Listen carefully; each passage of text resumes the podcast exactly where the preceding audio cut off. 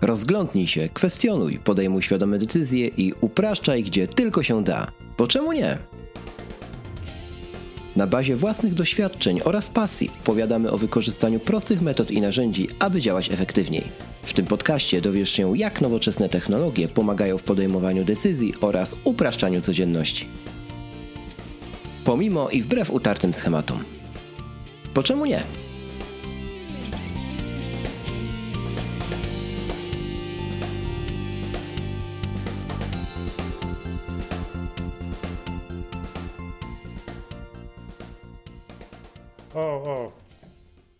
Time for bed. Bo wczoraj tak wcześnie się położyłem, że sobie to przestawiłem na 20:30, żeby mnie nie obudziło, jak już spałem o 22:00. To jest tak, że ja o 20:30, jak jestem w domu, to się zdarza wtedy, kiedy a. ma przyjechać Tesco z zakupami, b. nagrywam z tobą, przeważnie to jest ten sam dzień, c. jestem chory. I to tyle. Ale to nie jestem sędziem, jak jesteś chory.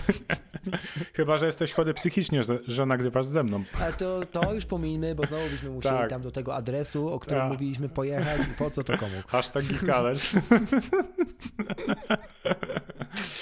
Po co to komu zdradzać. No i tym optymistycznym akcentem zaczynam odcinek 19 podcastu, bo czemu nie? Z tej strony wita się z wami Rafał Sobolewski, a w Krakowie jest ze mną Krzysiek Kołacz. Cześć Krzyśku. Cześć Rafale i pozdrawiam z Krakowa już bez smogu, hurra! Tak, w końcu wiosna przyszła, przewiała ten smog i można wyjść normalnie pobiegać. Dokładnie i można otworzyć okno normalnie. No dobra, to co? Lecimy z naszą krótką piłką. Jedziemy. Ostatnio zastanawiałem się, bo już od jakiegoś czasu wspominałem, że bawię się HomeKitem, inteligentnym oświetleniem i tam jest tak, że... żeby można było sterować HomeKitem spoza domu, czyli przez internet, nie przez sieć lokalną, no to musimy mieć w domu albo Apple TV, albo HomePoda, albo jakiegoś iPada. Czyli generalnie urządzenie z iOS-em, bo Apple TV i HomePod, to one mają takie spreparowane wersje iOS-a. Jeśli dobrze tak, tak samo jak WatchOS, to jest też iOS. I tak się zastanawiałem, a czemu AirPort i Time Capsule od Apple'a nie mogą spełniać tej roli, takiego okna na świat dla HomeKita. Czy jest na to jakieś sensowne tłumaczenie? Nie dowiedziałem się. Zadaję pytanie. Nie dowiedziałeś się. Jeśli zadajesz pytanie, to ja ci powiem, że nie mam bladego pojęcia, dlaczego tak jest. Nie wiem, ale domyślam się, że to jest nic innego jak czyste marketingowe pozycjonowanie produktu. A być może jakby AirPort jeszcze dostał jakiś update. Spójrz, cały internet wybuchł ponad tydzień temu, jak Apple pokazało iPhone'a w wersji Red, iPhone'a 8 i 8 Plus, a nie pokazało iPhone'a 10. I ludzie też głowili się, ale czemu nie pokazali dziesiątki, jak to taki najnowszy, najlepszy model. No temu nie pokazali, że tydzień później po tej premierze Apple miało ogłosić wyniki finansowe, czyli de facto już je ogłosiło dawno temu, więc jakby logiczne jest, że jeżeli firma robi zagrywkę typu dajemy wersję limitowaną, zbiega się to z czasem, ze Światowym Dniem Walki z tym, tamtym i obamtym, to trzeba by było być turbokretynem, żeby dać wszystkich swoich modeli wersję limitowaną i liczyć na to, że podbije to sprzedaż tych, na których im bardziej zależy, bo Apple'owi mega zależy na tym, żeby sprzedaż ósemek była okej, bo oni sobie doskonale zdają sprawę, że pieniądze zrobił im iPhone 10 w tym roku. A głupio by było pokazać, że iPhone 8 sprzedał się gorzej niż iPhone 7 na przykład, więc oni robią tam co mogą, żeby tę koniunkturę napędzić, nie? I nie będzie iPhone 10 w wersji Red, no to wiadomo, że nie będzie. To ja się w ogóle zdziwiłem, że ludzie się zdziwili. Dla mnie to było oczywiste, że tego telefonu nie będzie, no ale dobra. Takie tam historie. Dobrze, Rafale, jeśli chodzi o mnie, to tak, jedną rzecz właściwie mam. Jedną rzecz, ona jest trochę powiązana z inną, ale to postaram się tak szybciutko.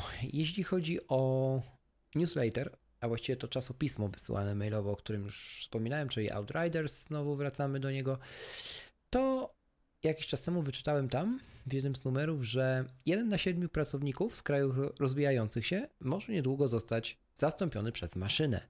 Czyli wchodzi właśnie to tak zwane uczenie maszynowe, czy po prostu, no chyba nie ma się co tego określenia bać, robotyzacja coraz bardziej postępująca, tak, różnych gałęzi przemysłu. I według Organizacji Współpracy Gospodarczej i Rozwoju takie są właśnie statystyki, czyli 1 na 7 pracowników wkrótce może nie mieć pracy.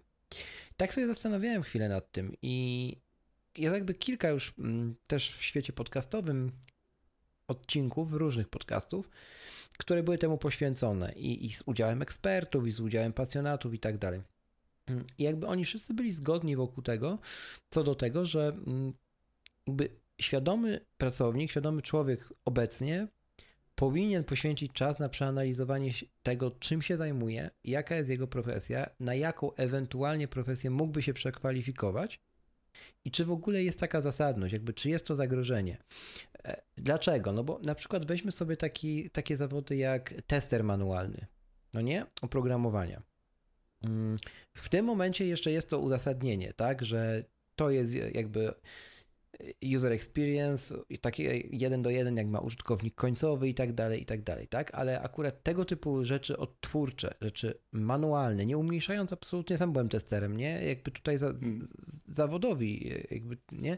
Aczkolwiek to jest taki rodzaj zawodu, tak? To są rzeczy odtwórcze, tak jak wystawianie faktur, nie wiem, adresowanie przesyłek na podstawie jakichś tam poleceń od kogoś innego i tego typu, czy nawet kierowcy, nie? Czy nawet tego typu rzeczy, zawody, one są odtwórcze i najtrudniej będzie zastąpić robotom czy sztucznej inteligencji te zawody, które bazują nie na kompetencjach twardych, tylko na kompetencjach miękkich właśnie, nie? Czyli na relacjach z drugim człowiekiem. I to jest szalenie istotne i warto się czasami zastanowić, teraz nawet w 2018 roku, mimo że ta perspektywa nie jest tam rok czy 2 lata w przód, tylko dużo więcej, czy twój zawód, czy wasz zawód taki jest, nie? Czy po której stronie tego zagrożenia się znajduje, nie? Czy po tej, która mniej jest zagrożona, czy po tej, która jest bardziej zagrożona, bo jakby ogólnie każdy przemysł jest skazany na robotyzację, no nie? To jakby się wydarzy prędzej czy później. Nie wiem, jakie są twoje na ten temat przemyślenia, może krótko bardzo. No. Wiesz co, no tak jak podajesz ten przykład testera manualnego, no to jakby naturalną ścieżką rozwoju z testera manualnego jest tester, który tworzy skrypty automatyczne, tak? Czyli tworzy Dokładnie. Tą automatyzację, więc tutaj trzeba sprawdzać, jaka jest ta ścieżka rozwoju z danego... Pod warunkiem, że jest, bo tak, nie w każdej firmie jest, pamiętajmy. Tak, nie w każdej firmie i nie w każdym zawodzie będzie. Dokładnie. Ale tak jak o tym mówiłeś, to mi się przypomniało, wczoraj słuchałem właśnie podcastu Hello Internet, Brady Haran i CGP Grey i tam mieli taki odcinek, gdzie zadawali sobie pytania, jakieś takie mega dziwne, zestaw pytań z jakiejś książki, która właśnie się składała z takich pytań. Jednym z pytań było, czy jeśli pójdziesz do restauracji i na przykład napoje przyniesie ci robot, nie człowiek, to czy powinieneś powiedzieć mu dziękuję? Czyli wchodzimy na tę sferę etyki, rozumiem. Tak. No tak. Tak, już kilka prac doktoranckich powstało w Polsce. Chyba 2 na AGH-u, z tego co kojarzę, i chyba 1 na Politechnice Wrocławskiej chyba, właśnie albo w Warszawie gdzieś, poświęcone temu tematowi. Czyli to się zaczyna być strasznie modne i zresztą dobrze, bo nawet abstrahując, że zaczyna powoli Kościół się do tego odnosić, etc., to w ogóle trzeba o tym mówić, nie? O tej kwestii wartości, nie? No bo jakby to nie jest głupie pytanie, no bo wiesz, to jest jakby, ja rozumiem, że można się śmiać tam, jak mówimy o automacie, który na McDrive'ie przyjmuje od ciebie zamówienie, nie? I mówi ci dziękuję za skorzystanie z McDonald's, zapraszamy ponownie. No, ale jeżeli już to będzie na przykład osoba, która, nie wiem, bada ciebie albo właśnie, nie wiem, jest, no abstrahuje, jakaś osoba związana z prawem, notariusz cyfrowy, cokolwiek, nie? Czy nawet ten kierowca taksówki? No to kurczę.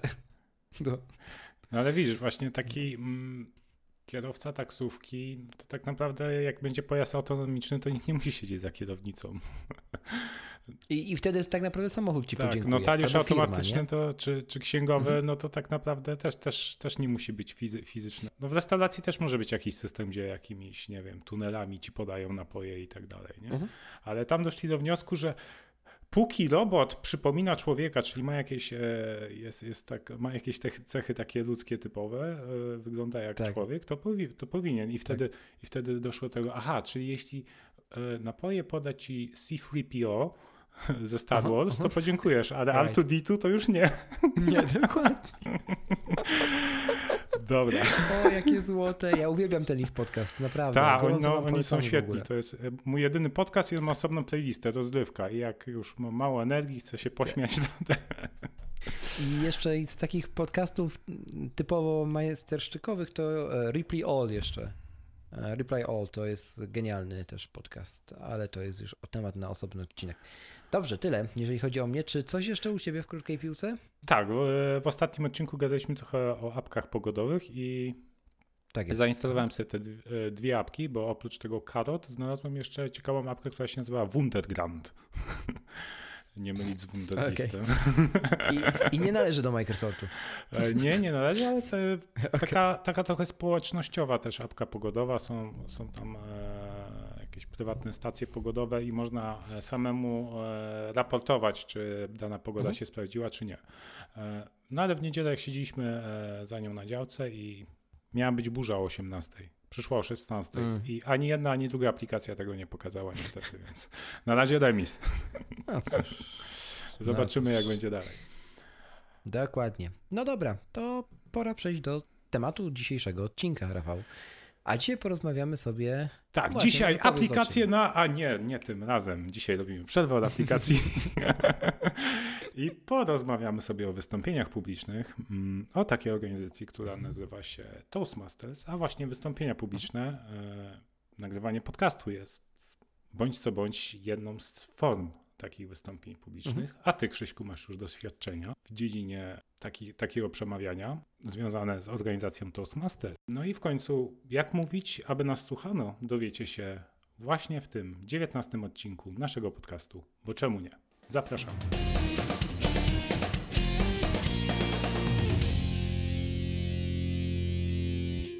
No dobrze, Rafale, to co? Słucham ciebie. Tak, właśnie. I to był ten moment, kiedy nasze spojrzenia się nie spotkały. Dobrze, Rafał, to może zacznij ty. Jakie masz pytania odnośnie tego tematu? Bo ja też nie chciałbym się stawiać od razu w roli jakiegoś turboeksperta, bo jakby, wiesz, też chciałbym, żeby ten odcinek był trochę polemiką. Więc zadam ci pytanie. Wystąpienia publiczne. Twoje pierwsze skojarzenia z tym tematem. Strach, stres, pot... drżący głos, coś w ten deseń. Okej, coś w ten deseń. No i na przykład to, że nie wiem, co powiedzieć, tak jak teraz, bo mnie zaskoczyłeś. Okej, dobra, mamy to, czyli generalnie takie raczej negatywne kojarzenia, nie? Ze strachem, właśnie z nieprzygotowaniem, z tym, jak się w tej rzeczywistości odnaleźć. Ze świadomością, że będziesz oceniany. Że ktoś się może z ciebie śmiać. Ktoś się może z ciebie śmiać. Właśnie, dwa wątki, nie? Jakby, czyli ten stres i informacja zwrotna, której się boisz, nie? Że ją dostaniesz. I jakby ja też tak miałem. To, że ja teraz jestem gadułą i sam nieraz siebie muszę ścinać, jak montuję nasze odcinki, to jest jedna kwestia, bo zawsze lubiałem pisać dużo, a potem z tego... Mi czasem jest ciężko się tobie wtrącić w zdanie, bo widzę, jaki ty masz jak wpadniesz w ten flow, to po prostu możesz mówić i mówić. No dokładnie. Ale jakby nie było tak zawsze i też kiedyś dygotałem, jak wychodziłem gdzieś tam przed kilka osób, a nie kilkadziesiąt czy kilkaset, jak się już parę razy zdarzyło, więc jakby to było u mnie i też musiałem z tym walczyć. Ale jakby to nie skłoniło mnie do pójścia gdzieś tam w kierunku organizacji tej czy innej. Więc zanim przejdę do Toastmasters, bo o nim będziemy głównie dzisiaj mówić, to jeszcze chwila takiego nakreślenia tła całej tej mojej przygody z przemawianiem publicznym. Tak jak już powiedziałem, Zawsze lubię mówić, zawsze chciałem nagrywać podcast, to już też słyszeliście, mówiłem o tym w odcinku bodajże pilotażowym, chyba później w pierwszym też. Ale jakby no, to był słomiany zapał, czyli to było takie chcenie. Chcenie, ale bez czynów. I dokładnie tak samo jest z przemawianiem publicznym. Niby wśród znajomych lubimy sobie poplotkować, lubimy pogadać, lubimy się pośmiać, no ale już też nie na przykład wśród każdego towarzystwa czujemy się dobrze, nie? Da się to wyćwiczyć, tak żeby być, mówi się, duszą towarzystwa prawie w każdej sytuacji, ale to wymaga jednak samoświadomości. Niewiele ludzi sobie zdaje z tego sprawę, że to są umiejętności, których się można nauczyć, nie? Że to nie jest tak, że ktoś się rodzi i po prostu jest tak zwanym introwertykiem albo ekstrawertykiem, nie? Ja się zawsze tego trochę śmieję, bo to jest takie już dwa określenia mega wytrychowe, nie? Że jakby jak nie wiesz, jak komuś powiedzieć grzecznie, że jakby jest zbyt cicho albo że może przesadza ze swoją ekspresją, no to tak myślisz, a ty to jesteś ekstrawertyk, no koń by się uśmiał.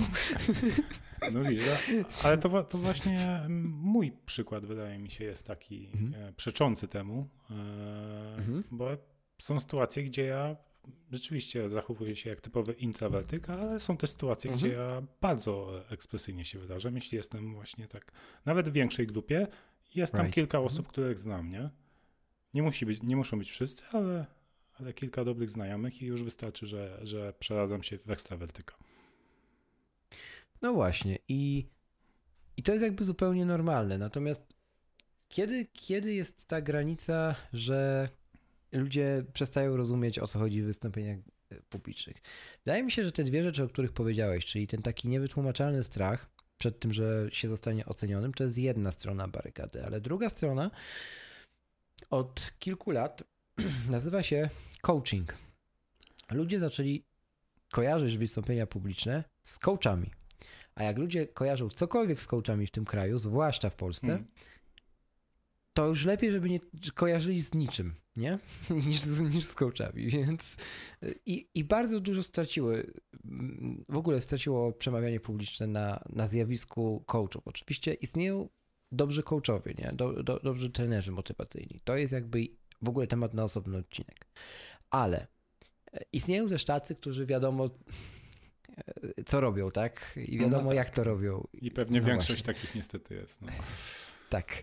Więc ja się też nie dziwię, że ludzie się strasznie zrazili do ludzi, do innych właśnie, którzy wychodzą i mówią coś do nich, nie? To jest to słynne, ale co ty mi będziesz mówił, jak ja mam żyć? Nie? I to nie ma znaczenia, czy ty mówisz komuś faktycznie, że powinieneś zrobić, czy nic nie mówisz mu takiego, czy nie wiem, tłumaczysz mu, jak ma jakąś funkcję w iPhone'ie obsłużyć, nie? Nie ma znaczenia. Bardzo często jest ta metka, co ty mi będziesz mówił. No nie jest tak? No jest i to właśnie chciałem cię zapytać, jak to jest, bo te przemawianie publiczne to jest nie tylko to takie typowe, że wychodzisz przed jakąś publiczność i przemawiasz. Ale właśnie tak jak teraz, ty mi nawet tłumaczysz to wszystko o przemawianiu publicznym, o Toastmasters. To już jest dzięki tym umiejętnościom, które nabyłeś w tej organizacji Toastmasters, robisz to dużo lepiej ode mnie, gdzie ja nie miałem takiego backgroundu, nie? Odpowiem też dwutorowo. Pierwsza kwestia. Dwa monologi nie tworzą dialogu, nie? To jest dość takie znane powiedzonko, ale szalenie prawdziwe, bo jakby ty powiedziałeś, że nawet to, jak tobie tłumaczę, no tylko widzisz, ja tłumacząc tobie, nawiązuję z tobą dialog, nawiązuję z tobą relację, bo ty na to reagujesz w jakiś sposób, nie? Bo też, żeby była jasność, jak ktoś ćwiczy domowy w zaciszu swojego domu i gada sobie do ściany, to czy on przemawia publicznie, czy nie przemawia publicznie, nie? To jest pytanie jakby, które sobie trzeba zadać też, nie? Ja uważam, że wtedy nie przemawia publicznie, bo nie ma szansy na feedback właśnie, na informację zwrotną. Nie ma szansy na nawiązanie dialogu, czyli na minimum wejście w interakcję z minimum jedną osobą, nie? Tak jak my teraz. Okej. Więc ja to tak rozumiem i zawsze sobie to w ten sposób rozgraniczałem i jednocześnie też trzeba bardzo uważać na to, żeby właśnie nie zaprzeczyć temu powiedzeniu, nie? Że dwa monologi nie tworzą dialogu, bo to, co ty powiedziałeś, że trudno ci jest nieraz wejść mi w słowo. I widzisz, i to znowu jest dla mnie pułapka, że ja bardzo łatwo mogę prowadzić sam ze sobą monolog. I to godzinami, jak słusznie zauważyłeś, no nie?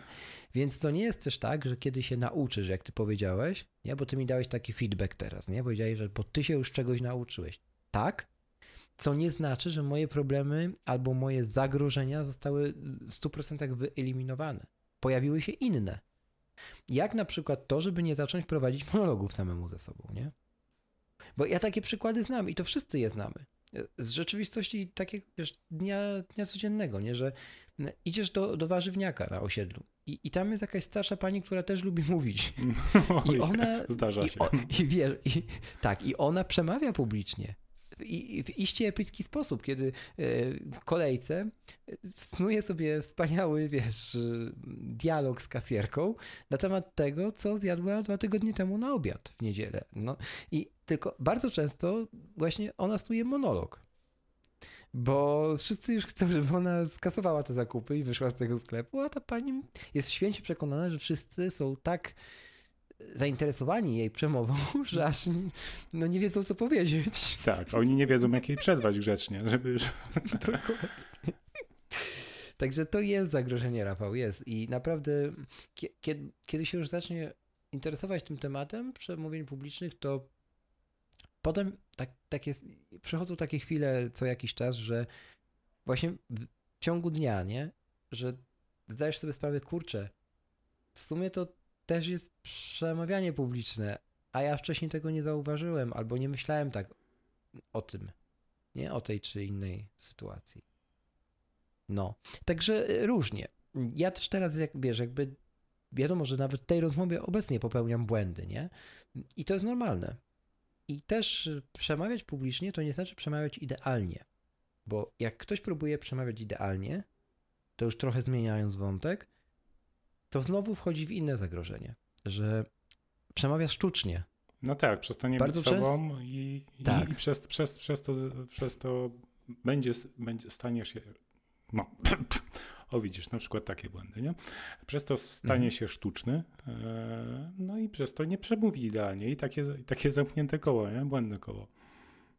Błędne koło, dokładnie tak. I znam masę takich mówców, którzy... Nawet przeszli Toastmasters, zaraz powiemy dokładnie, na czym to polega, ale skończyli jakby ten podstawowy kurs i wydawać by się mogło, że są kompetentnymi mówcami, tak? A okazuje się, że gdzieś po drodze zatracili siebie. I to naprawdę widać, kiedy znasz człowieka, który miał problemy z wystąpieniami publicznymi, ale wszyscy go dookoła generalnie lubią.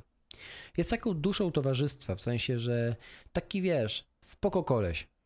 No ale jak już mu przyszło coś powiedzieć przed na przykład 20 czy 40 osobami, to się stresował człowiek. I okej, chciał coś z tym zrobić, zapisał się tutaj, tam na to czy inne szkolenie i zrobił. Przestał się stresować. Tylko dlaczego on się przestał stresować? On się przestał stresować, bo na przykład nauczył się motorycznie wykonywać pewne gesty. Nie, ktoś mu powiedział, że mowa ciała jest ważna. Gestykuluj, podkreślaj, na przykład jak coś mówisz rękoma, dłońmi.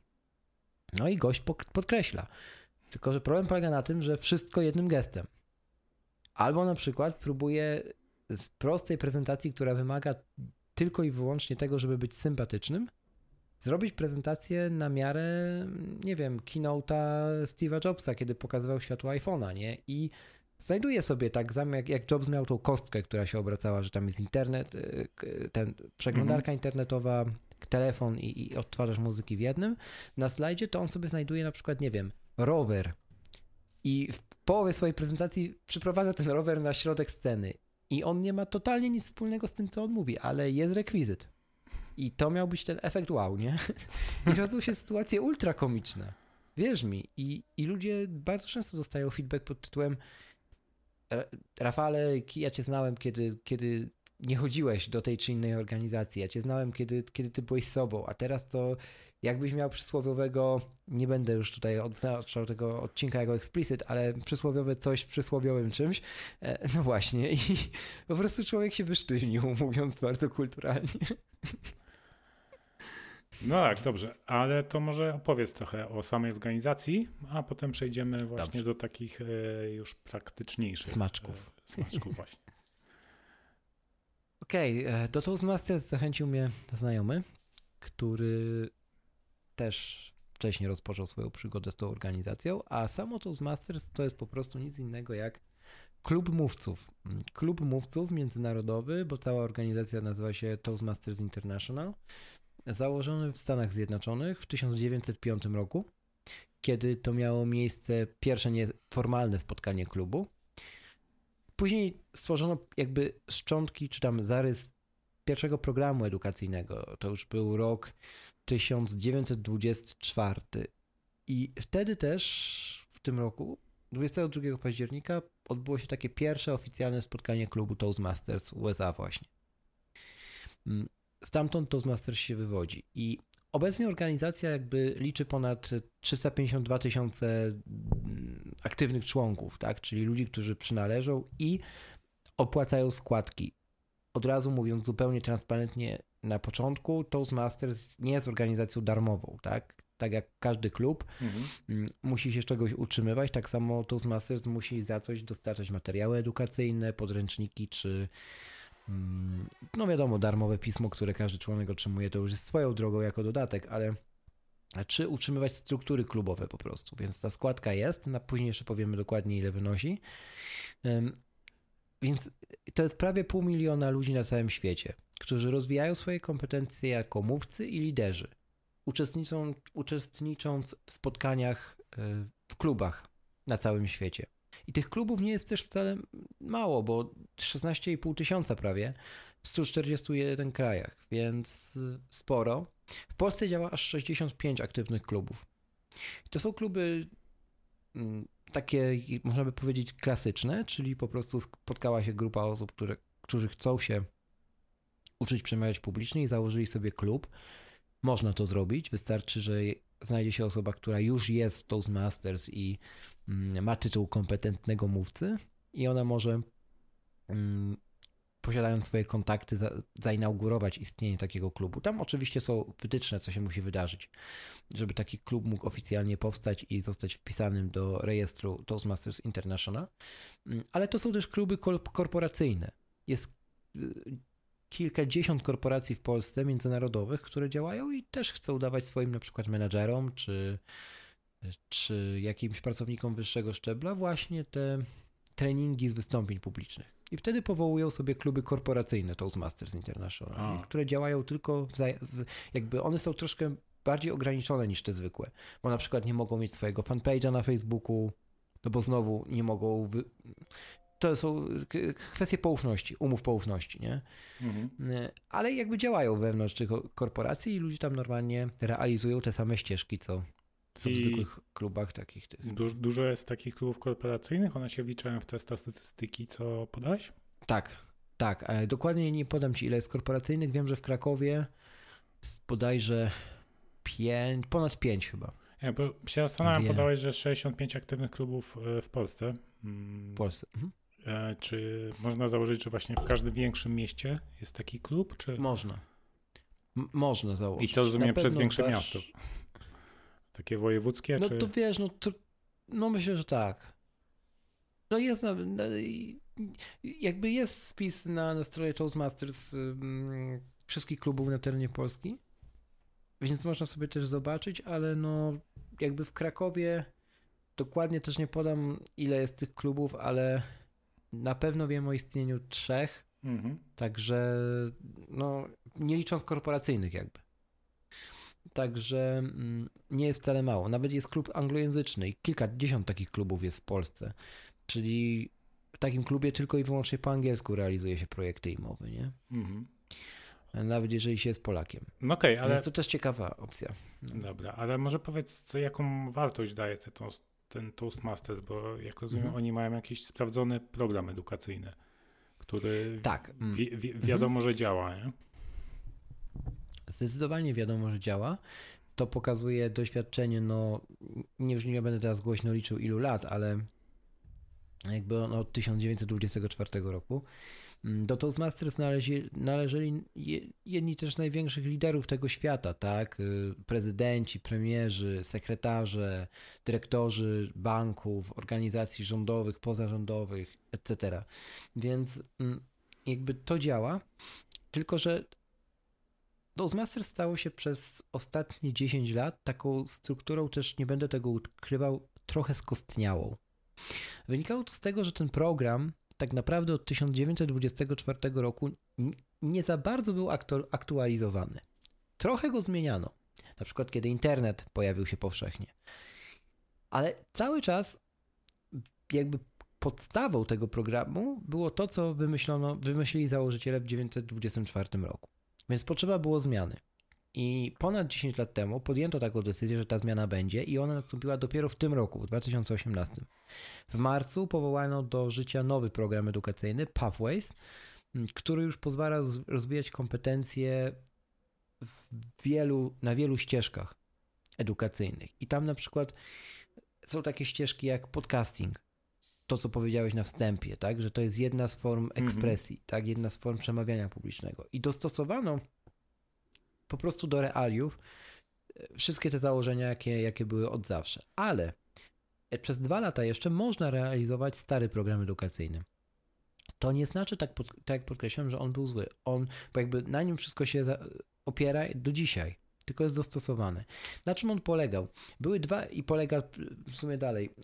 Są 2 podręczniki, jak się przystępuje do klubu. Dostaje się za darmo po opłaceniu tej pierwszej opłaty wejścia do klubu.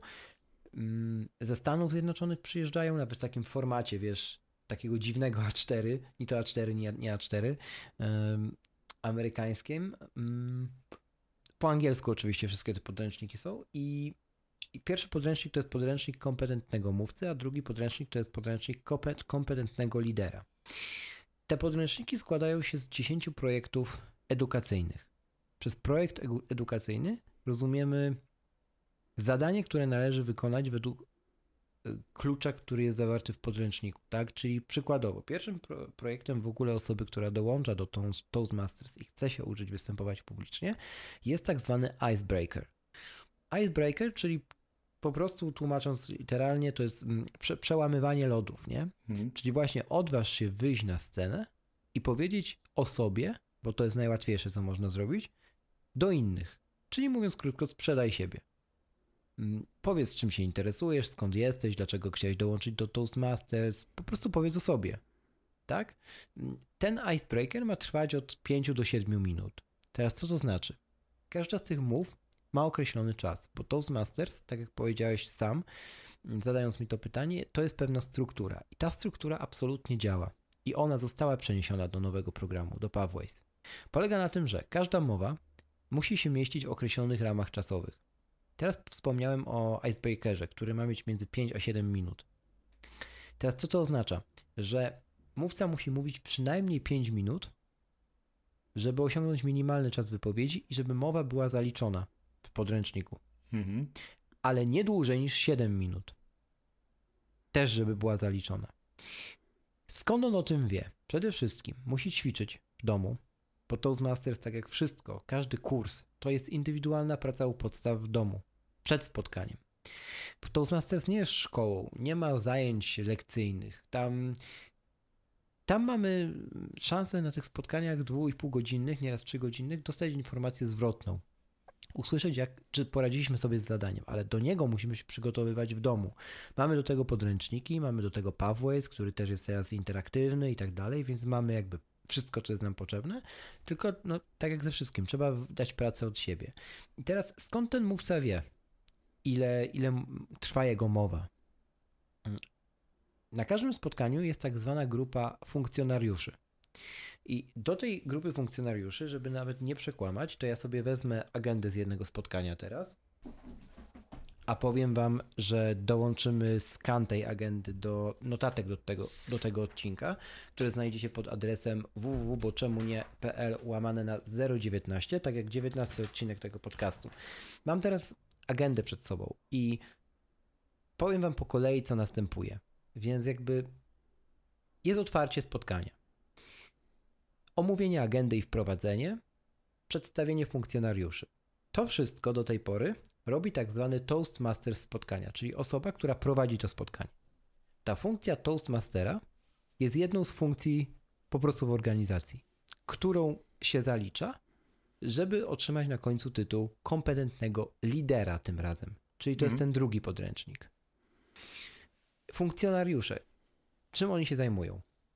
Sprawują pieczę nad przebiegiem spotkania, krótko mówiąc. I do nich należy główny recenzent spotkania, który ocenia całe spotkanie, a więc ocenia to, jak poszło Toastmasterowi, który je prowadzi, mówcom, którzy występowali przygotowanym na nim, czy było zgodne z agendą, czyli czy się, czy było o czasie, czy jakby było wszystko z nim i jak poszło funkcjonariuszom. Funkcjonariusze, czyli jakby ta ekipa dbająca o porządek, nad którą pieczę sprawuje właśnie główny recenzent, to są gramatyk, chronometrażysta, kontroler płynności i moderator gorących pytań. Takie śmieszne nazwy. Trzeba było z angielskiego jakoś przetłumaczyć, no tak to zrobiono. Więc... Całkiem zgrabnie. Tak, dokładnie. Gramatyk, to jest akurat jasne, tak? Gramatyk czuwa nad tym, żeby spotkanie przebiegało zgodnie z zasadami poprawnej polszczyzny, tak? Czyli dba o język, jakim władają mówcy, czy goście nawet na tym spotkaniu. Potem na zakończenie spotkania zdaje raport, czyli na przykład mówi, że dzisiaj na spotkaniu rzuciły mi się w uszy, o ile tak się nie mówi, ale chcę jakby powiedzieć, o co chodzi. Następujące błędy, albo ten i ten mówca użył bardzo ciekawej konstrukcji, nie? Na przykład super hiperboli, albo wiesz, ciekawe porównanie miałeś, mówiąc o tym czy o tym, nie? To już jest jakaś informacja zwrotna. To samo robi chronometrażysta, który ma 3 flagi, tak jak trochę na torze Formuły 1. I te flagi, stary, to jest, wiesz, teraz będzie już turbo śmiesznie. To jest flaga, jak się może domyślić, zielona, pomarańczowa i oczywiście czerwona. I co, ją sygnalizuje mówcy w czasie mowy? Dokładnie. Dokładnie tak. Czy prognozuje, czy się zmieści w czasie, czy jak? Tymi flagami? Jak mówca osiągnie minimalny czas wypowiedzi, czyli w tym przypadku icebreakera 5 minut, to chronometrażysta do góry podnosi, tylko nie macha tym jakby, wiesz, właśnie na torze F1, tylko delikatnie, żeby nie rozproszyć, podnosi zieloną flagę. To jest sygnał dla mówcy, że już ma projekt zaliczony. Zakładając, że spełnił inne zadania. To jest 5 minut. Jeśli już jest 6. minuta, chronometrażysta podnosi flagę żółtą. Czyli mówca wie, że już musi się zbliżać do końca, że została mu minuta, więc może być tak, że on na przykład nie powiedział jeszcze 1/4 tego, co chciał powiedzieć. No. I nie ma zmiłuj. I jego zadaniem w tym momencie jest tak skrócić to, co chciał powiedzieć, żeby dalej było jedną całością, najlepiej, żeby słuchacze nie zorientowali się, że on jeszcze coś chciał więcej powiedzieć i żeby płynnie to zakończyć minutę. I to też jest właśnie cenna umiejętność, którą się nabywa pewnie po... I to się ludzie się tak często śmieją z tego chronometrażysty, że to właśnie te flagi w ogóle, jeszcze tego kankana brakuje. Ale właśnie, żeby być takim chronometrażystą czy innym funkcjonariuszem, to trzeba być wcześniej kompetentnym mówcą? Czyli przejść cyncyk? Nie, trzeba być w klubie. Trzeba być członkiem klubu. That's all. Nie musisz być, bo właśnie ty, realizując przygotowanie do bycia kompetentnym mówcą, też siłą rzeczy musisz realizować te funkcje, nie? Bez względu na to, czy ty sobie wybierzesz, bo nie ma takiego obowiązku, czy ty sobie wybierzesz, że podręcznik kompetentnego lidera skończysz równo z kompetentnym mówcą, jak ci się tak uda, czy na przykład w ogóle go nie chcesz robić, tylko robisz ten podręcznik mówcy, kończysz go i dopiero zaczynasz, ja tak robiłem, i dopiero zaczynasz się skupiać na tym. Aha, czyli można równolegle robić, albo można po kolei, albo tylko jeden z nich, tak? Tak, albo tak wybiórczo, nie, że skupiasz się na jednym, ja tak robiłem, nie? Czyli jak chciałem w rok skończyć kompetentnego mówcę i skończyłem, ale gdzieś po drodze na przykład zdarzyło się, że kogoś nie było, no to wziąłem za niego funkcję, no to już miałem zaliczony projekt chronometrażysty, potem Toastmastera, etc. Machałeś flagami. Się zbierało. Dokładnie, machałem flagami i ja to, wiesz, najbardziej mi się śmiać kiedyś chciało z jednej koleżanki, w takim pozytywnym tego słowa znaczeniu, bo ona po prostu... taką osobą, która jest szalenie sympatyczna i jej jak się podoba jakaś inna osoba, albo to jak ona raczej mówi, to ona chce wyrazić tę sympatię swoim uśmiechem. I wyrażała, a jednocześnie była chronometrażystką i po prostu tak zapomniała się trochę w tej euforii swojej, tak była zaskoczona mową jednego z uczestników, że zaczęła machać flagą, tą, którą miała machać w prawej ręce, a jednocześnie unosić dwie flagi w drugiej. I tak wiesz, tak na boki się jeszcze bujesz, nie? Więc ja współczuję temu człowiekowi.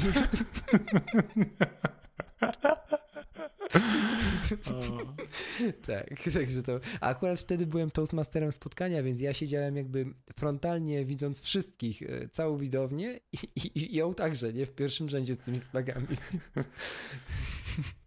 Więc to było takie nieziemskie też. Dobra, powiedziałem o chronometrzyście, to jeszcze powiem o kontrolerze płynności.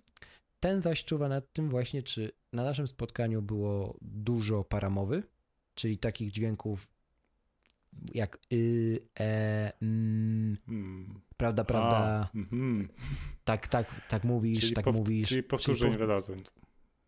Powtórzeń wyrazów, właśnie tych takich zbitek dźwiękonaśladowczych, czyli takich i tak dalej, bo z tym też Toastmasters pozwala wygrać, nie? Pozwala się uczyć, jak tego nie robić.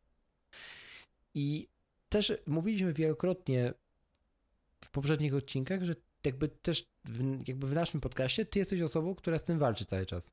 I tak jest od pierwszego odcinka, nie? Ty jesteś moim kontrolerem płynności. Tak. Akurat ja mam tę drugą stronę widzę, jak składam nasz odcinek, nie? Także jakby na linii zapisu dźwięku widać bardzo wyraźnie, gdzie dana osoba popełnia paramowę. Mm-hmm. Bo zupełnie inaczej moduluje się fala dźwiękowa wtedy, nie? I tu też jest cenna umiejętność. I cenne też pole do ćwiczenia dla mnie, że nagrywamy ten podcast. No bo nie każdy ma taką możliwość, nie? Żeby widzieć też to od tej strony montażysty. No ale jakby w klubie widzimy to na co dzień, słyszymy to podczas mów przygotowań. No i z raportów kontrolera płynności. Jest też taki człowiek, który jest moderatorem gorących pytań i nie chcę tu do końca zdradzać, czym są te gorące pytania, bo to warto przyjść na spotkanie i zobaczyć, bo na spotkanie może przyjść każdy i zawsze, nie trzeba płacić, także to jest tak for free, tylko po prostu wtedy nie realizujesz żadnej ścieżki edukacyjnej, ale na spotkanie przyjść możesz, tak? No nikt ci nie zabroni tam, prawda? Nie mamy ochroniarzy, którzy stoją i mówią, a ty paramowę to masz? To wyjdź.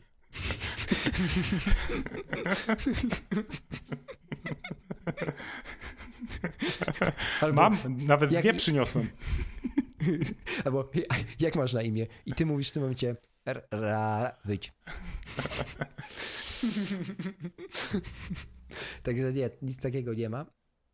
A kiedy już podejmiecie decyzję, że chcecie dołączyć do klubu, no to dopiero wtedy się zapisujecie, jakby zaczynacie realizować tę ścieżkę edukacyjną.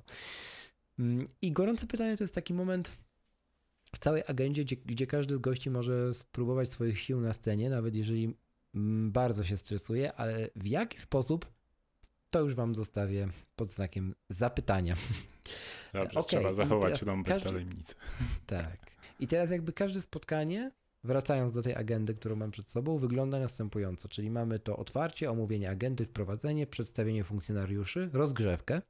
Podczas rozgrzewki i w rozgrzewce mogą brać udział wszyscy, czyli goście, mówcy, funkcjonariusze, każdy. Chodzi o to, że każde spotkanie ma jakiś temat. Na przykład jakieś miałem spotkanie, które miało temat no office, czyli po co nam biura i całym jakby to był temat przewodni spotkania. No ja na przykład na rozgrzewce wyszedłem i zadałem takie pytanie, tak? Ilu z was pracuje w modelu no office albo ma możliwość pracy zdalnej? I co na ten temat sądzicie? Czy jest to dla was wygodne, czy nie? No i już w tym momencie ktoś się zgłosił tam z widowni, nie? Wyszedł na środek, powiedział, że tam mam na imię Beata, dla mnie jest to takie. I już jakieś pierwsze, wystąpienie publiczne miał za sobą. Jakby na deskach klubowych, można powiedzieć, tak? Podczas rozgrzewki. Ono nie było oceniane, jakby nie miał żadnej presji nad sobą, mógł mieć bardzo dużo paramowy, spoko, ale jakby te lody zostały przełamane. Po to też jest rozgrzewka. Potem jest część, która jest dedykowana mówcom, klubowym, czyli tak zwane mowy przygotowane. To są mowy, do których mówcy przygotowywali się, tygodniami, godzinami, miesiącami nieraz, żeby zaliczyć jakiś projekt. I wtedy jest jakby, mowa pierwsza jest ta najmniej zaawansowana, one są ustalone według kolejności czy tam hierarchii projektów w podręczniku, czyli ta najbardziej skomplikowana mowa jest zawsze jako ostatnia. Tak, i po tej części mów przygotowanych, po każdej z mów przygotowanych jest minuta czasu dla ludzi z widowni na tak zwaną informację zwrotną, czyli na takich karteczkach zwykłych, sticky notes, zapisuje każdy, nawet goście, nawet ludzie, którzy kompletnie nie wiedzą, co tam robią, ale no słuchali, byli słuchaczami, więc coś mogą powiedzieć na ten temat. Zapisują, co się im podobało w tej mowie, albo co było do poprawy według nich, nie? I to jest super, że mogą to robić i członkowie klubu, i goście. Dlatego, że z jednej strony, dostajesz informację pod tytułem miałeś dużo paramowy, tutaj niepotrzebnie zastosowałeś tam, taką a taką figurę retoryczną, tutaj w ogóle niezgodne z założeniami projektu punkt 7, a z trzeciej strony, a z drugiej strony dostajesz, bardzo inspirująca mowa, wydaje mi się, że trochę zalatuje o coaching, nie rozumiem tego i tego fragmentu. I i jakby... Czy to jest realny feedback, jaki kiedyś dostałeś? Nie, ale kiedyś miałem feedback o coachingu i to nie raz, ale akurat ten nie był przytoczony z mojego.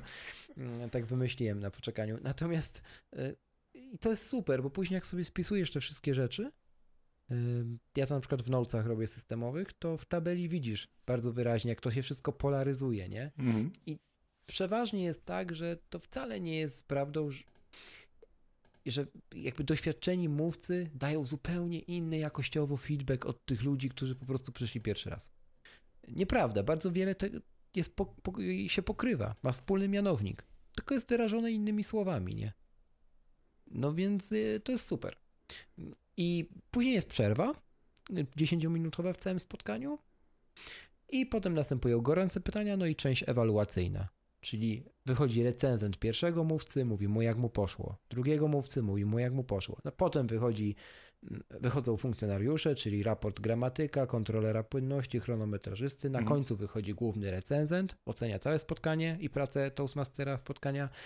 I potem są wyniki konkursów, opinie gości, czyli każdy z gości też może coś powiedzieć na temat klubu, jak mu się podoba, czy wróci, albo dlaczego było tak strasznie coachingowo. I potem są ogłoszenia i zamknięcie spotkania, no i chodzimy sobie też na after party co tydzień, także jest bardzo sympatycznie. No i to tyle pokrótce, jak wygląda spotkanie klubu Toastmasters. Polecam wam się zorientować, czy w waszym mieście albo gdzieś w okolicach taki klub istnieje i po prostu przejść się na jakieś spotkanie. To nie kosztuje nic, a można się przynajmniej dowiedzieć, jak to wygląda w rzeczywistości. Okay, jakieś jeszcze pytania, Rafał, od ciebie? Jasne. Takie, techniczne, zaskocz mnie, dawaj. To było coachingowe. Miałeś powiedzieć, ile to kosztuje, chociaż jakby samo przyjście na spotkanie nic nie kosztuje, ale ile kosztuje, jeśli chciałbyś... Odpowiedziałeś sobie, nic nie kosztuje, życie nic nie kosztuje. Możesz wszystko. Jesteś zwycięzcą.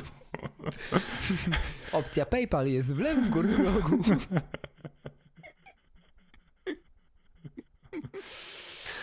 Ojej. Dobrze, ale jakby wracając, rozumiem twoje pytanie, już odpowiem poważnie jak człowiek.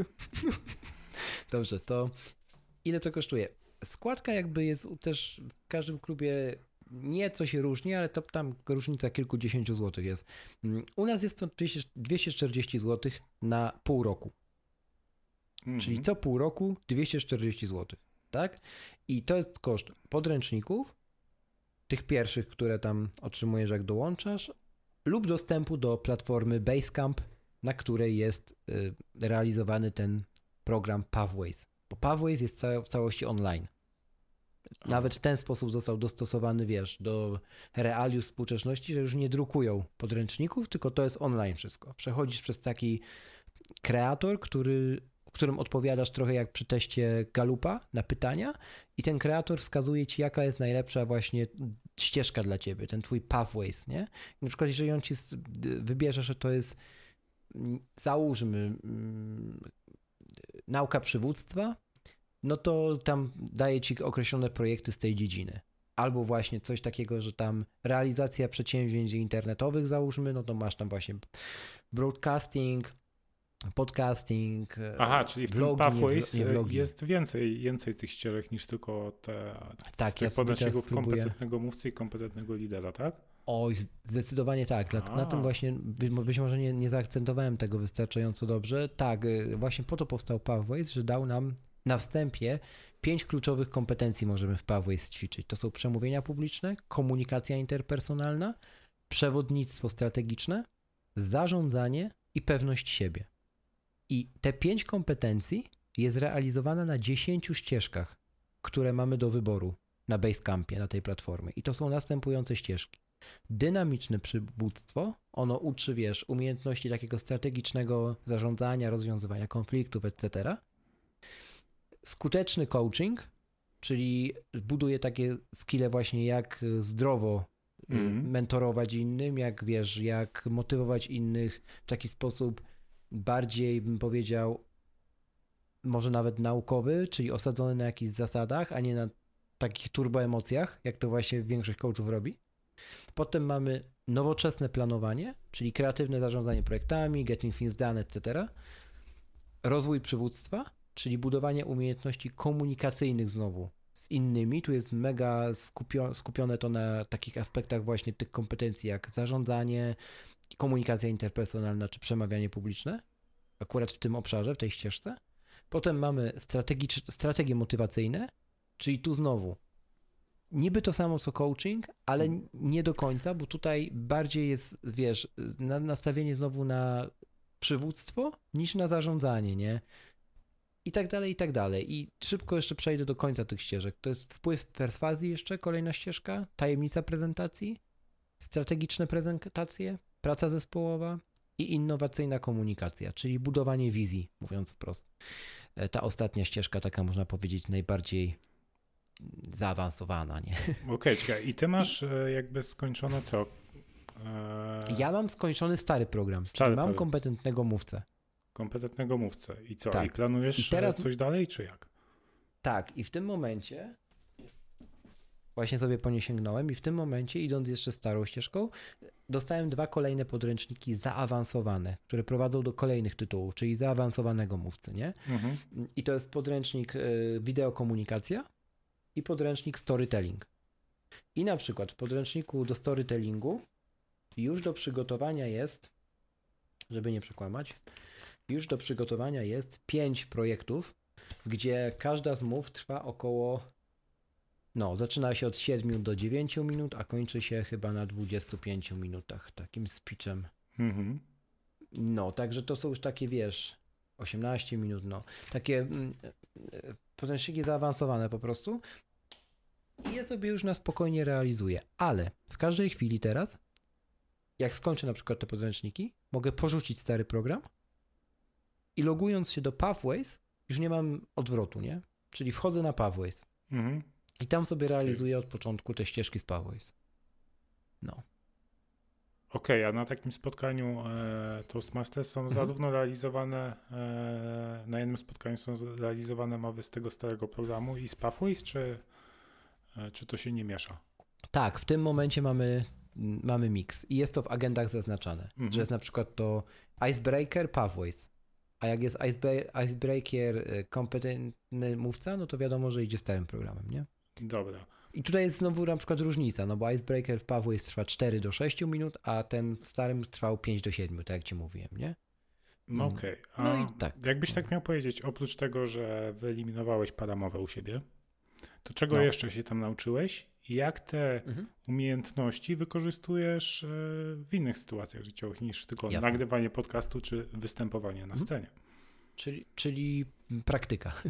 Okej, to oprócz paramowy przede wszystkim zarządzanie, czyli ta ścieżka, która już w Pathways się pojawiła, ale dawniej jej nie było, No bo wiadomo, no, udział w organizacji to też budowanie relacji międzyludzkich, tak? Przygotowywanie chociażby takiego spotkania jako jego Toastmasters, no, wymaga szalenie dużo zachodu, tak? Trzeba do tych wszystkich ludzi napisać, skoordynować, potwierdzić, czy na pewno będą, znaleźć grupę funkcjonariuszy i tak dalej, i tak dalej. To jest też ciekawa szkoła charakterów.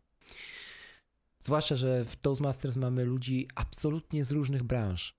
Od medycyny przez IT, nie wiem, motoryzację, budowlańców też, no przeróżnych ludzi, o których byś nawet nie pomyślał, że mogą potrzebować takich kompetencji, a jednak potrzebują i chodzą i chcą je rozwijać. Więc to jest jedna kwestia. Kolejna to jest struktura mowy. Jest taki projekt, drugi w starej ścieżce w podręczniku kompetentnego mówcy, którego głównym celem jest zapewnienie odpowiedniej struktury mowie, którą wygłaszasz. Czyli żeby w tych 7 minutach twoja mowa miała przede wszystkim jasny cel, logiczny wstęp, logiczne, długie rozwinięcie i zamykające to wszystko krótkie zakończenie. Najlepiej z takim, wiesz, przesłaniem jakimś, nie? I to też jest szalenie istotne, bo podręczniki są tak skonstruowane i Pathways jest dokładnie tak samo, że jakby zaczynasz od tego icebreakera, czyli przełamujesz pierwsze lody, a później masz strukturę mowy, potem masz pracę nad mową ciała, potem modulację głosu. Także każdy kolejny projekt, w każdym kolejnym projekcie musisz wykorzystywać te umiejętności, których uczyłeś się realizując i zaliczając wcześniejsze. Jak na matematyce. Dlatego... Tak, dokładnie tak. Dlatego wiesz, robiąc na przykład, ja jak robiłem ten ostatni projekt 10 z podręcznika kompetentnego mówcy, czyli mowa taka inspiracyjna, no to jakby to już samo się logicznie układa w całość, nie? No bo żeby kogoś zainspirować, to wszystkie te rzeczy musisz użyć. Stąd się biorą mówcy na TEDach czy innych takich wystąpieniach, którzy, wiesz, później mają ileś tam milionów wejść na YouTubie i wszyscy mówią, że o, żebym ja tak mówił jak on, bo oni właśnie te wszystkie umiejętności potrafią łączyć w sobie. Czyli zarówno potrafią się zmieścić w 20 minutach na scenie TEDa, potrafią gestykulować, jednocześnie operować prezentacją multimedialną jak potrzebują, albo wyjmować królika z kapelusza, nie? I to wszystko ma sens, więc no. I ciągle są sobą przy tym. Tak, i to jest właśnie... Akurat TED jest ciekawym przykładem, bo kiedyś ktoś zadał takie pytanie, jak się dostać na TEDa, na te spotkania TEDx. I taka najlepsza odpowiedź, jaką w życiu słyszałem na ten temat i na to pytanie, była taka szalenie prosta i brzmiała tak, żeby dostać się na TEDa, musisz spełnić jeden podstawowy warunek. Być sobą. I mieć odwagę o tym opowiedzieć. O, dokładnie tak ktoś odpowiedział, nie? I to rzeczywiście, jak się zobaczy na tych mówców, którzy występują na scenie TEDa, to nawet jeżeli to są dyrektorzy wielkich holdingów, czy korporacji, czy nie wiadomo czego, to oni tam wychodzą i opowiadają przeważnie o swoim życiu codziennym. Albo o tym, jak doszli do tego wszystkiego, albo wiesz, o tym, że na przykład był gość, który opowiadał o tym, że całe życie chciał kupić kampera, aż w końcu tego kampera kupił i stwierdził, że w ogóle to był cel, który nie był cel, no i tak dalej, nie? Jego żona powiedziała, że Niemcy mają lepszego na kempingu, tak? Tak, dokładnie. Więc wiesz, czyli ta taka naturalność, o której ty mówisz, nie? To jest klucz właśnie, bo tak jak żeśmy mówili na początku tej naszej rozmowy. Jak tym wszystkim zatracimy siebie, to ludzie od nas uciekną. Na pewno nam nie będą klaskać. Po prostu uciekną, bo stwierdzą, że nie chcą mieć po prostu z dziwakami do czynienia. A ta granica jest szalenie cienka. I tym optymistycznym lub nie, sami ocencie, akcentem myślę, że możemy zamykać powoli ten odcinek. Możemy zamykać. To na koniec jeszcze jakbyś miał jakieś takie praktyczne rady dla słuchaczy, jak można walczyć z paramową, jakieś może ćwiczenia. Ja, z paramową. Okej. Tak, no w sumie paramowa dotyczy wielu osób, więc da się. Najprostsza metoda. Nagrywajcie siebie. Podcast akurat jest taką, to już mówiłem, okazją do tego, żeby tego posłuchać, ale to nie tylko podcast musi być. Możecie na przykład, wielu z was pewnie robi Instastory. I jak nagrywacie to Instastory, albo jak na przykład macie dzień, że chcecie uczyć się przemawiać publicznie, no to kurczę, użyjcie tego smartfona do czegoś innego niż Instastory i mówienie, że jest ładny dzień, raz w życiu i nagrajcie siebie, mówiąc tylko do smartfona. W swoim domu nikt nigdy tego nie zobaczy. Zobaczycie to tak, wy. Tylko róbcie to przez aplikację aparat, nie przez aplikację Facebook.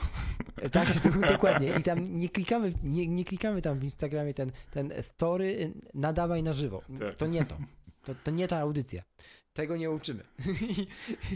I to jest jedna sprawa, czyli nagrywać siebie do potęgi i oglądać później. Drugi sposób na paramowę jest taki, żeby jak już się nagra, żeby sobie nagrać głos sam, następnie spisać to, co się nagrało, przepisać do Worda po prostu, pobawić się w transkrypcji. Nie, Krzysiek, nie do Worda, do edytora tekstu. Przepraszam, punkt dla ciebie. Spisać to do dowolnego edytora tekstu. Bez względu na to, jakiej firmy ten edytor jest. Dziękuję. Może być na kartkę papieru, wtedy będzie no name. I jak będziecie to spisywać, to tam, gdzie będziecie słyszeć na nagraniu na przykład umówcie się z samymi sobą, że dajecie sobie jakiś znak. Na przykład emotkę serduszka, albo emotkę bomby, albo stawiacie 3 hasze pod rząd. I jak to wszystko już spiszecie, to będziecie widzieć organoleptycznie, ile macie tych serduszek, bombek albo czegoś w jednej waszej wypowiedzi i gdzie one następują. I to mega dużo daje, bo można się na przykład zorientować, że kiedy zmierzacie do końca jakiejś jednej myśli albo jakiejś jednej części waszej wypowiedzi i macie przejść do drugiej, to na przykład ta paramowa się intensyfikuje. Albo na przykład, że najwięcej jest jej na początku, bo się wtedy najbardziej stresujecie. Albo, że jest na końcu, bo was czas goni. Też mega fajna metoda i polecam. Działa. Przetestowałem na sobie. I ostatnia kwestia, no informacja zwrotna. Najlepiej mówić do kogoś. Nawet zaawansowani mówcy, jak przygotowują swoje wystąpienia na TED-a, czy gdziekolwiek, gdzie to ma oglądać kilkaset ludzi, czy ma to być na przykład na żywo nadawane do internetu, ćwiczą na potęgę ze znajomymi, z swoimi partnerami, w skrajnych przypadkach mówią do kotów i psów, ale mówią do kogoś. Mają świadomość obecności innego człowieka, bo już pomijając to, że możemy go zapytać, ej stary, ale zmieniłbyś coś, ale nie jest zbyt coachingowo, ale ej, powiedz, czy jestem sobą teraz, albo wiesz, czy to ma w ogóle sens, czy może w ogóle dobry kierunek obrałem. No wiesz, jak nie zapytasz tego kogoś, tylko zostawisz samemu sobie i to zawsze stwierdzisz, że nie no, mowa mojego życia będzie. I w jej części przypadku się okaże, że jednak nie była. No. Więc ja tak miałem kiedyś ze stand-upem. Na koniec jeszcze powiem taką anegdotkę, że jest projekt w którymś z podręczników mowa humorystyczna. Jest taki podręcznik w ogóle cały do mów humorystycznych dla komików i stand-uperów. I ja tam przy okazji jakiegoś konkursu czy jakiegoś tam święta wziąłem, chociaż nie realizuję w ogóle tego podręcznika, wziąłem taki projekt tak dla sportu. No i postanowiłem, że zrobię stand-up. I jakoś było mało czasu na to, no ale wiesz, mówca, prawda, człowiek, który to lubi, no ja sobie dam radę. Zrobiłem sobie mapę myśli w domu, ułożyłem sobie żarty na tej mapie myśli, wszystko było super, Rafał. I nikomu tego nie powiedziałem. Do dnia wystąpienia. O, żałuję, że nie widziałem. Gdybym miał duży dystans do siebie, to jedyną osobą, która by się tam śmiała, byłbym ja sam. Takie świerszcze było słychać na widowni. Dokładnie. I takie, wiesz, błyski tych, wiesz, smartfonów, jak tam ktoś scrollował. Oj, tak, także no. Mówcie do ludzi, naprawdę, bo jak będziecie mówić do samych siebie i potem pójdziecie na widownię, która ma 500 osób, to wierzcie mi, że nie wyjdzie. No okej, czyli w zasadzie takie 3 prototypy. Nagrywać się, tak. Potem tego słuchać, przepisywać i mówić przed innymi, przed znajomymi. Tak? Mówić do ludzi, dokładnie. Mhm. No, albo nagrywać podcast. Nie robić monologów. I nagrywać podcast, dokładnie. Nagrywanie podcastu działa arcycuda. Rafał tego jest najlepszym przykładem, prawda Rafał? Tak. No. Wspaniale. To będzie jeden z tych nielicznych momentów, kiedy naprawdę nie będę musiał tego wyciąć. Żartuję. No, bo użyłem paramowy jako figury stylistycznej, Krzysiek. Bardzo dobrze. To było tak świadome użycie, że ja bym ci dał 10 punktów dla Gryffindoru. Dobra. Wspaniale. Dobrze, kończymy tę karuzelę. 10 punktów, po raz kolejny. 10% też ma mój Apple Watch. Baterii właśnie mi pokazał, więc czas kończyć. Oczywiście Apple Watch i bateria nie ma nic wspólnego z nagrywaniem podcastów, ale Rafał musiał zrobić most, więc powiedzmy, że mu wyszło. Więc tym optymistycznym akcentem, zanim podłączy swój zegarek do ładowarki, powiemy wam do widzenia. Tak, to był 19 odcinek podcastu Bo Czemu Nie? I z tej strony. Tym razem nie o aplikacjach i żegnamy się z wami. Rafał Sobolewski i Krzysiek Kołacz. Do następnego razu, trzymajcie się, a ty Rafał idź ładować zegarek. Cześć! Cześć!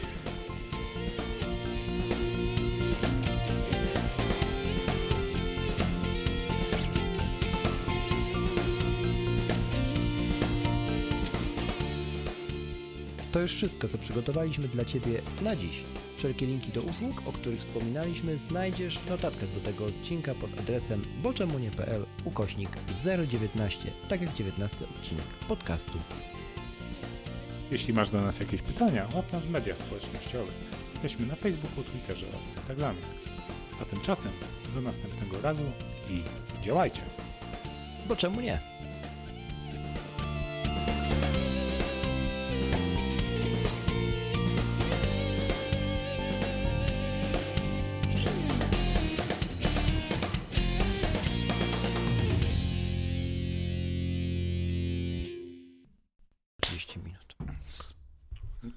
No, myślę, że ty będziesz nawijać, ja tylko... Jedziemy.